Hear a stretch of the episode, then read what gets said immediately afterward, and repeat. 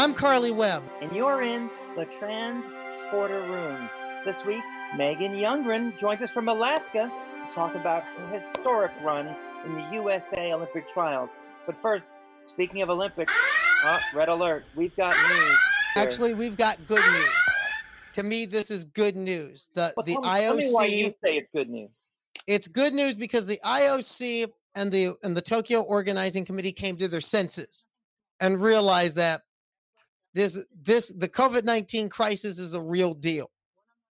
And the, if you try to have the Olympics with this, it would be chaos all the way around. You're better off not doing it. Postpone it. Give it a year. Give it a year. You've got you had two countries already saying we're not sending people.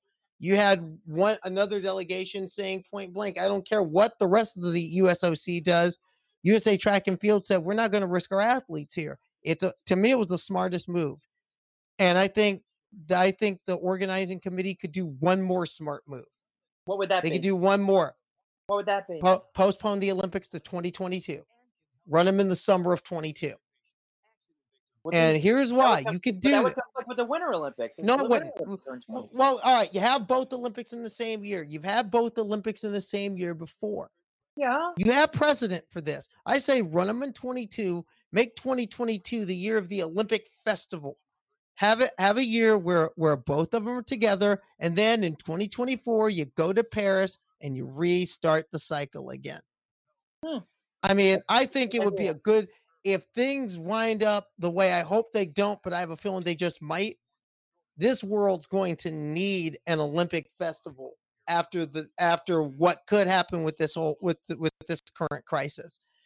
If they if they do it in 21, that's fine, but I wouldn't mind them even holding it off till 22 and give us a and like give us an old school Olympic year where you have the winter and the summer. Plus, they're both on the same continent.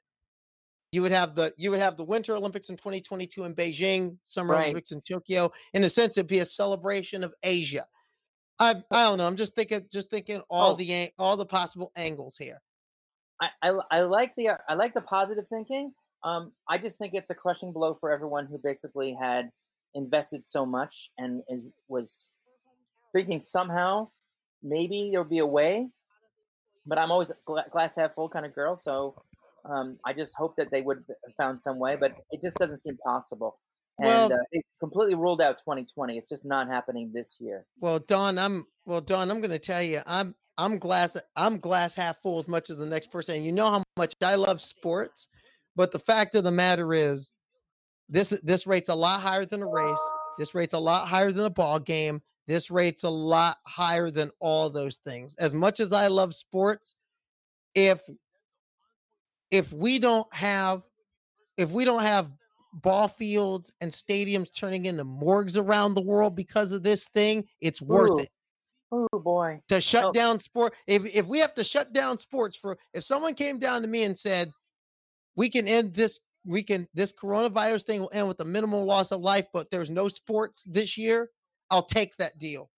Yeah, I know. Unfortunately, Texas and uh, House Republicans and Senate Republicans and a certain Donald J. Trump think that the economy is more important, and they're willing to sacrifice older people and, and vulnerable people so that we can have a Well, one of those. Oh, well, Don, I'd like to tell all those people in Capitol Hill. One of those older people is my 89 year old grandmother in Omaha, Nebraska. Are you going to tell me that uh, we're going to sacrifice her because somebody needs a little bit more in the stock price? Somebody needs another Ferrari. Someone, a cruise line needs a Mm. bailout. Mhm. Maybe I, I sacrifice a certain uh, septuagenarian who's president of the United States, or Dan Patrick, or someone else who's uh, older. You know. Well, my old, well, my old thing when it comes down to it is I don't even want to get into that macabre thinking. The Yeah. goal right now should be one goal: saving as many healthy. lives as we Yep. can. Yep. That should be the goal right now. And again, right- as much as I love sports, sport there's some things that rate higher than than rate higher than the opening day of the baseball season or a World Series or a Super Bowl to me, and this is one of them. I'll admit it. I'm scared. I'll fully admit to that. Well, anxiety level is up across the country and around the world.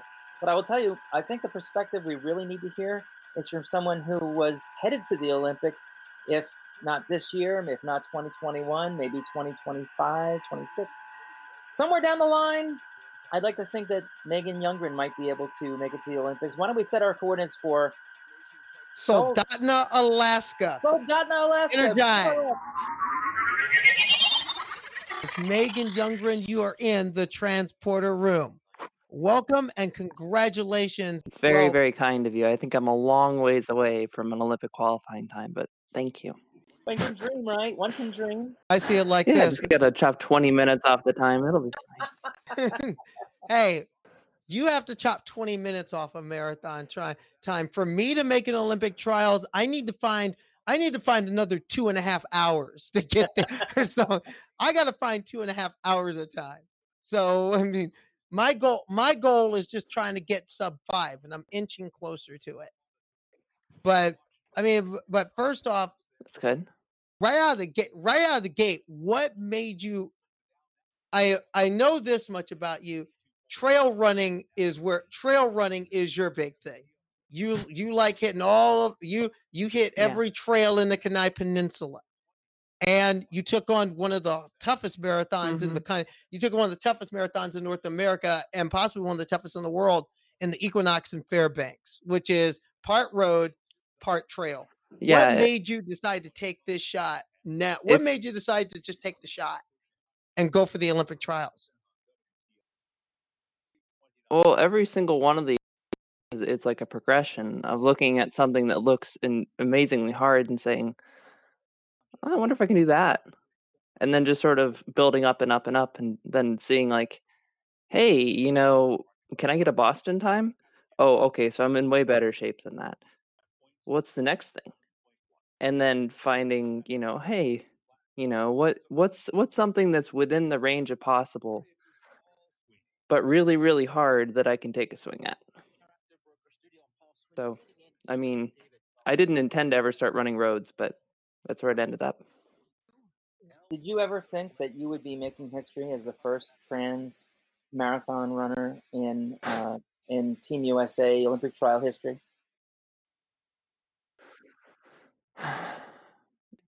I mean, it wasn't at the forefront of my mind.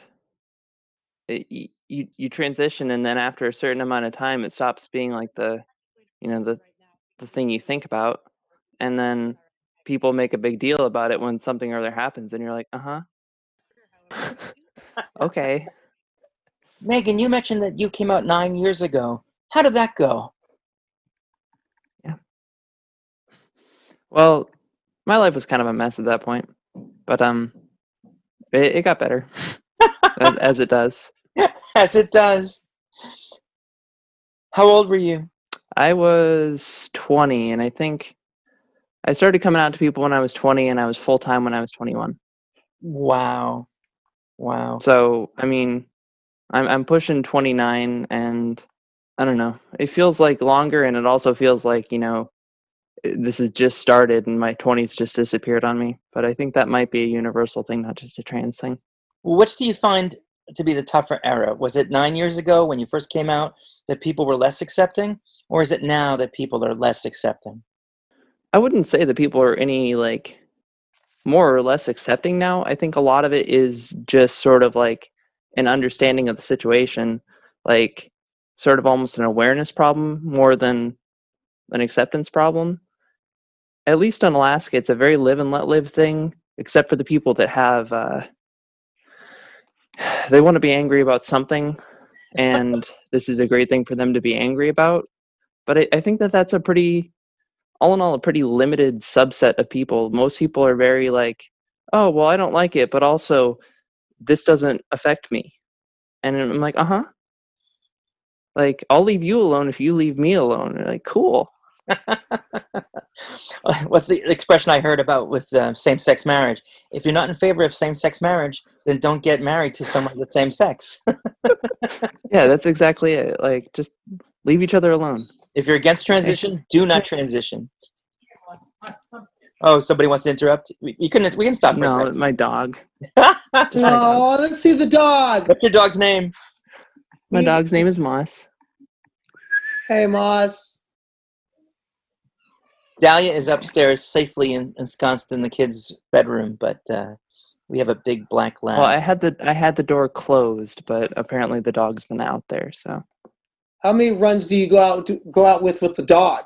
I mean, do, does the dog get in the fun too? Uh, the dog was a big part of my training in 2017 for my first marathon. I think every run he went with me for that, but that was also when I was doing like 40 or 50 mile weeks and not like 70 or 80 mile weeks. Um, like I, I would sometimes do more, but not like, um, but that would be like a bonus on top of that sort of baseline thing. All the baseline runs he went with me. I did a lot more mountain hiking then, mountain running then, and he loves that. But now I do a lot more running like near traffic on pavement or you know during like high traffic times and he it's very friendly and wants to greet everybody so that changes your training because you're stopping to be like okay hi you know here's my dog sorry and then you go on like or you put him on leash and then you know he's with you the whole it's it's complicated but but now it's like once or twice a week. Now how or, did, or just take him for a walk every day. One thing especially during during the winters up there. How did that you i'm i read in a few articles that actually that helped that was an that helped you in training for the pavement races uh, as you made your run up over the last season. How did it help you as far as get how did running through the ice and the snow and the trails help you for getting on the road and getting that time down to where you got that 245 well i mean that's a that's a good question and one of those things that maybe a lot of um, personal preference and opinion and what works for you what you know what doesn't work for somebody else. But like for me running on hills is a great way to um, push yourself a little bit harder than maybe you could if you were running on pavement without um, injuring yourself. And i attribute that to a lot of my success is that i'm able to push a lot harder without injury or without you know burning out as quickly and I'm able to bounce back easier. And that's that's that's been a big help in building up to doing these road races. The problem with running on snow and then going to a road race is that your form for running on snow and ice has to be different than running on pavement because every footstep is it's like a risk. So I would say that the biggest thing that I got out of this winter for training for these races is that it was windy a lot and this the Olympic trials were very windy. So I was I was very much like, well, this sucks, but it's also nothing that you know I haven't trained for. So there's an Irish expression, and we just had St. Patrick's Day. May the wind always be at your back. I suppose that's not always true for marathon runners, huh? Well, it seems it always feels like the wind. It always feels like a headwind, even when it's not. And it's uh, it's it's when it's a crosswind it definitely gets into your head that you're like oh didn't wasn't i just running into the wind and didn't i just turn around you know um, i have that feeling often especially during wind well carly and uh, i have both um, met two young women here in connecticut who've made a lot of news headlines. Uh, their names are terry miller and andraya yearwood. They're track stars. And they happen to be trans girls. And despite the fact that um, they are not always winning, there are young cisgender women who are saying that they should not have to compete against them. And I was wondering if you had any opinion about the whole trans student athlete debate. Oh, that that's a thing that like you know i can give my my hot take my opinion on it and i'm just at this point in my life i'm not i don't really have any any say in that that matters. I don't i don't think that a lot of people realize that like when you follow the guidelines that there's no there's no real advantage and statistically like you i i don't know that's really complicated and i feel really really bad for the trans girls that have just been like you know hey i want to compete and then being put in a position of basically instead of just going out there and working having to defend themselves personally. I can't imagine what that must be like in terms of, you know, everybody gets to some extent bullied in high school. High school is a rotten place where people are just terrible to each other with no consequences, and that's, as far as I know, a universal constant.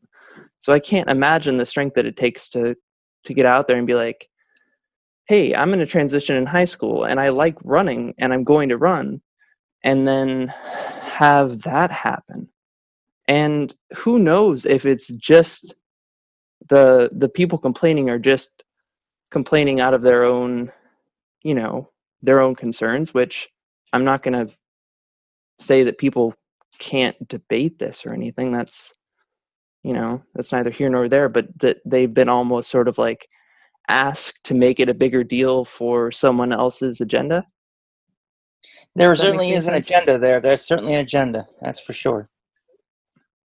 And that's a huge bummer because obviously it's not an you know an I win button for these girls that are trans to compete. Like it's not like it's not like they're not working. Like I don't know. It that's a very complicated situation and it's very it's just sad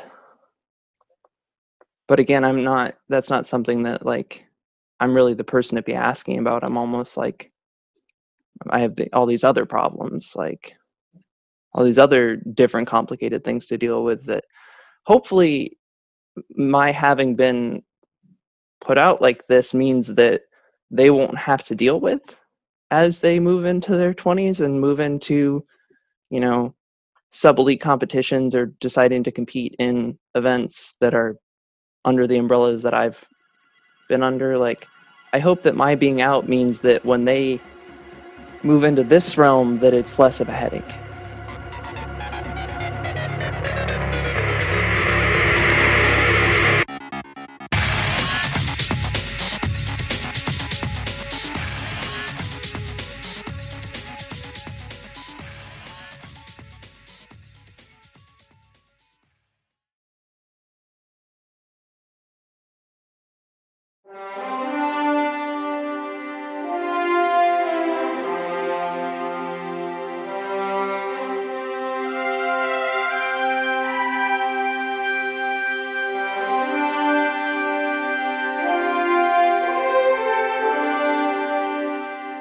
Thing about your day in Atlanta and the run up to it is, unfortunately, you had to deal with that headache. What was it like?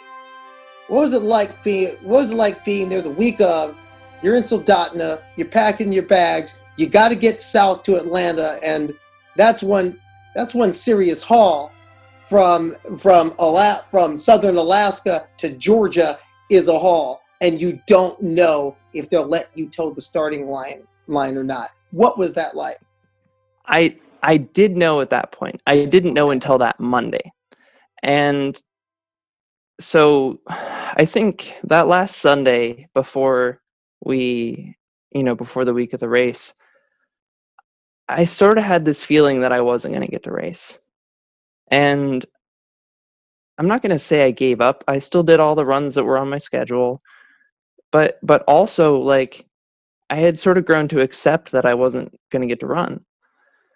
And with how well this training cycle had gone, and like, you know, treating myself well, eating well, sleeping well, running hard,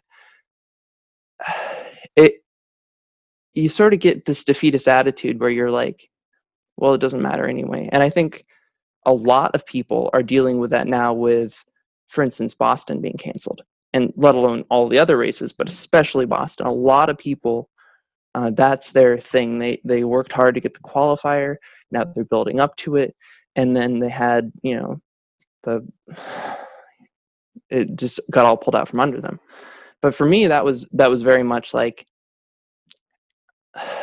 I didn't know, and I'm very glad that I knew before I flew down because that that was a long trip.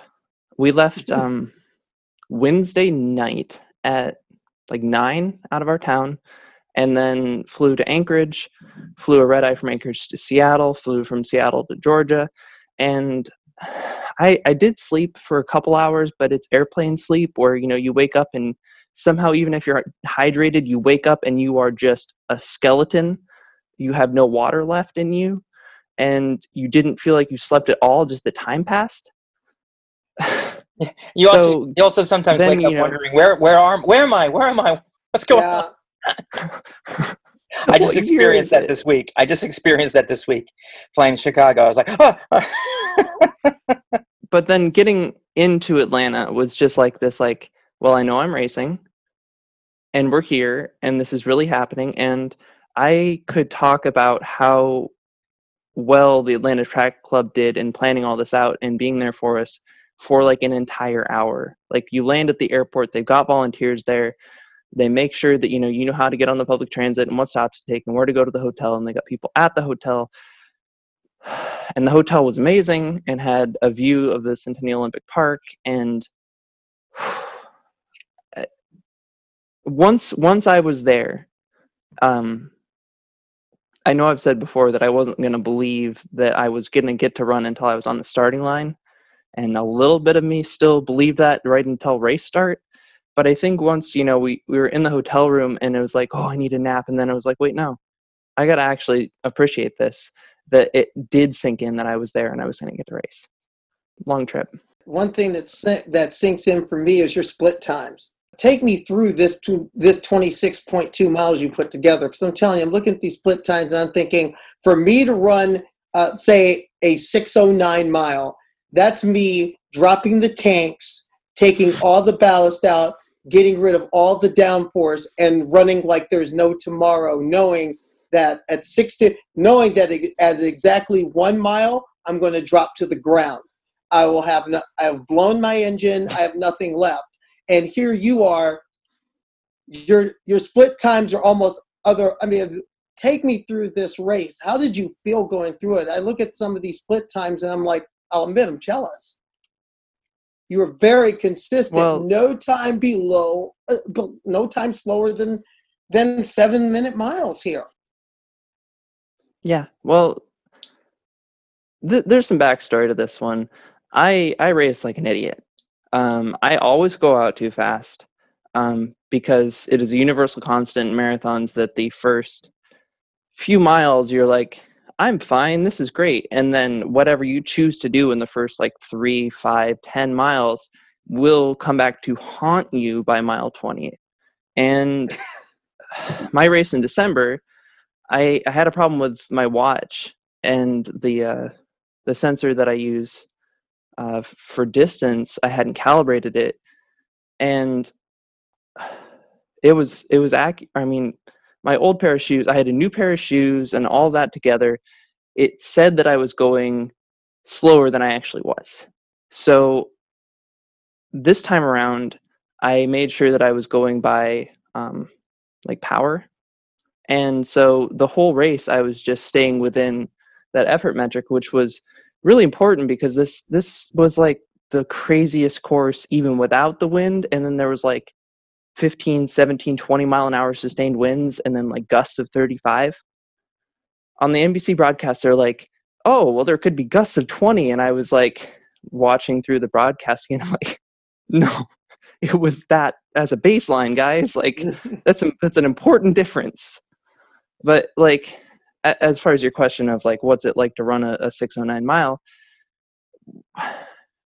It was that's something you have to train for you have to have the you know genetic luck to be able to do and to be able to do whatever your marathon pace is for a whole marathon you you have to do a marathon training cycle to get there in the first place you know? Like any of the people there you know couldn't have done this without training for months and years behind that uh, to get those times. And the crazy thing for me about this race was that I guess my race before this was California International, and there were quite a few people there that were running that time. But this was different because the entire field was running at those times. So you just feel like one of the group, you know, like everybody there knows what it's like to go that fast. And it doesn't seem as weird then. Well, I can tell you one thing from from one from one person who races like an idiot to another one, I salute you because I go out too fast to my trainer always tells me go out too yeah. fast That's why it's like I'm at like mile 11 of a half marathon. I'm like, okay, I'll finish even if I have to crawl. And sometimes I'll have to crawl. Yeah. Well, I'm just an idiot, Yeah. period. So um, let me ask you about something that is affecting everyone.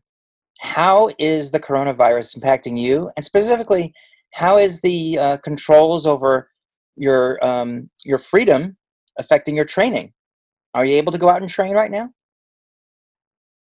For now, I don't own a treadmill, so there there may come a time when uh, local or state or federal regulations say you know don't just don't go outside at all, and at that point, um, better figure out some body weight stuff to do for a while, or you know, some kind of like YouTube cardio program or something because that's all I'll be able to get. But for now, as long as you aren't going out with people, that's fine. And I pretty much as a rule train alone anyways, so it doesn't affect me a tremendous amount. Um And you're healthy. I yeah, for for the first few weeks after getting back and realizing that you know, I traveled through the Seattle airport twice. Like uh-oh. like you, you get that in the back of your head every time you know your your nose runs a little bit or you feel a tickle in the back of your throat that you're like oh no am i going to get sick? And it's a it's a known thing that after racing a marathon for at least a few hours if not a few days you're you're more vulnerable to getting sick. And during that time i did you know fly through fly through seattle. So i was a little worried for a while. And for now i'm well stocked and um i'm very isolated so for now hopefully i'll be fine but you know there is just like with anybody else a, a thought process in the back of your head of saying like you know what am i going to do if i get sick Let me ask you. Let me ask you another question. This is again from my idiot uh, part of my brain.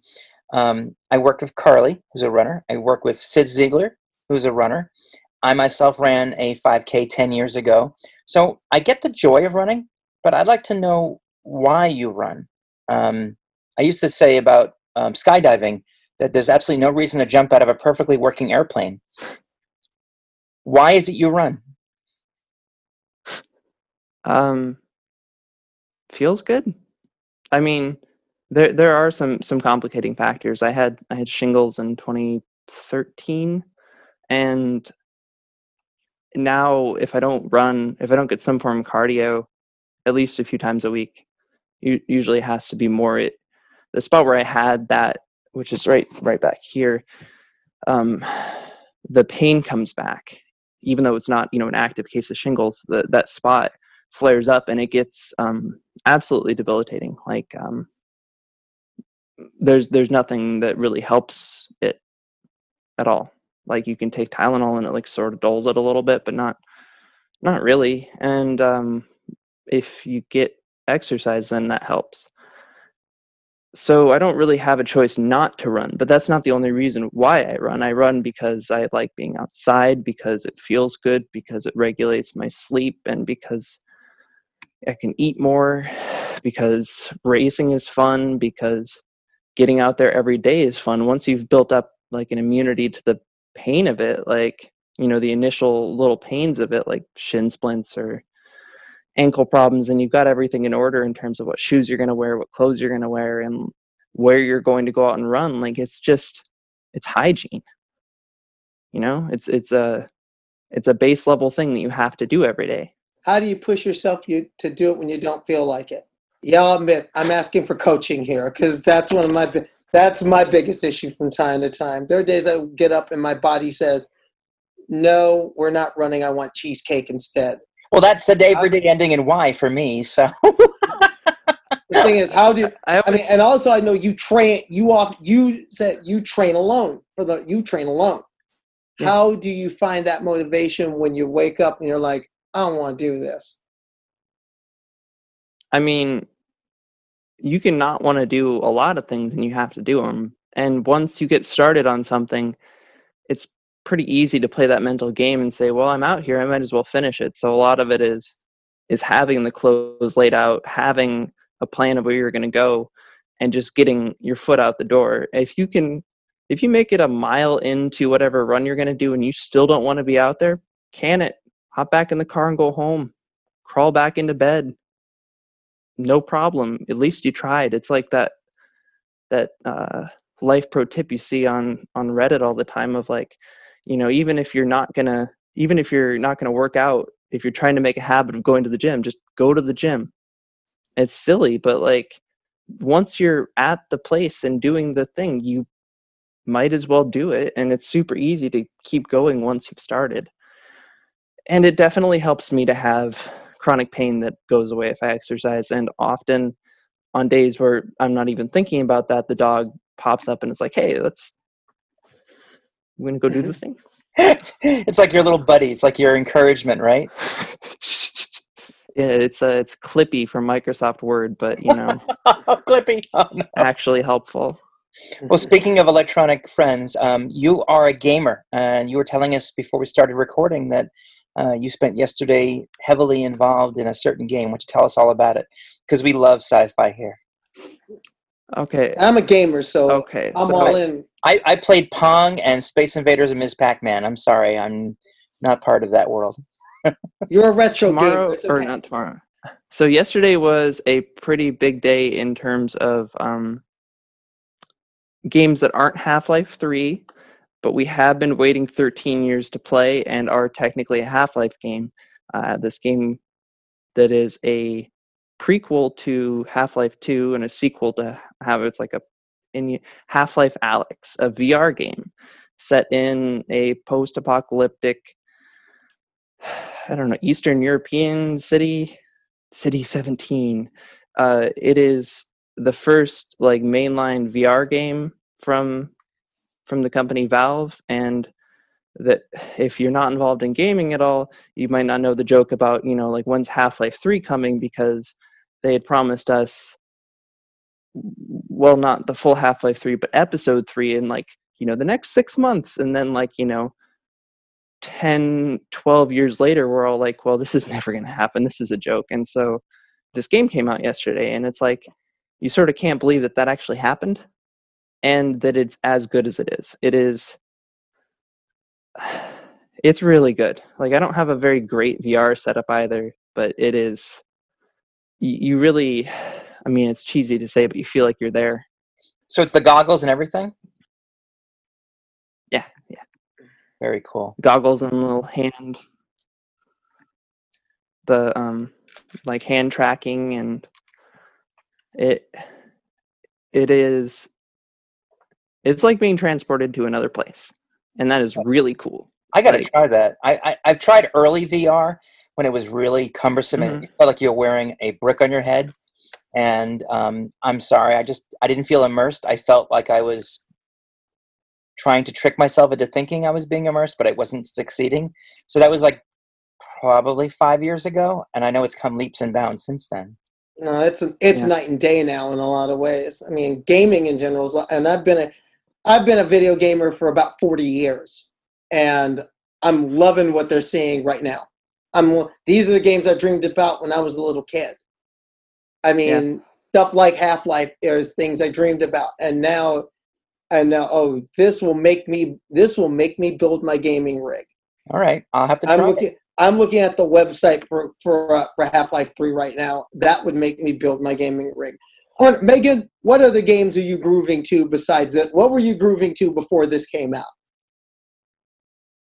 i play a lot of destiny um i've been playing through breath of the wild again which is um a perfect game you know the the cohort of a few handful of other games that are like oh this is this is a video game this is what you describe to people as a video game and uh it's really fun and really peaceful and um i already say destiny i play a lot of destiny you said Um, Destiny.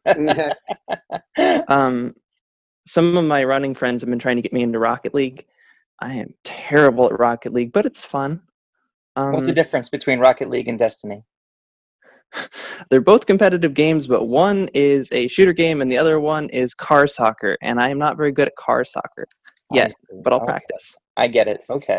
Hey, the only Hey, the only ga- hey, the gaming I do that involves cards is stuff like Forza. That's about it. Yeah. Ca- Yeah, I mean, Rocket League, a little bit out of my league. yeah, it's it's fun though. It's uh, it's definitely a, a good you know sit around and, and crack jokes and um, you know play a competitive thing, and that's really nice right now because you don't get to hang out with people right now.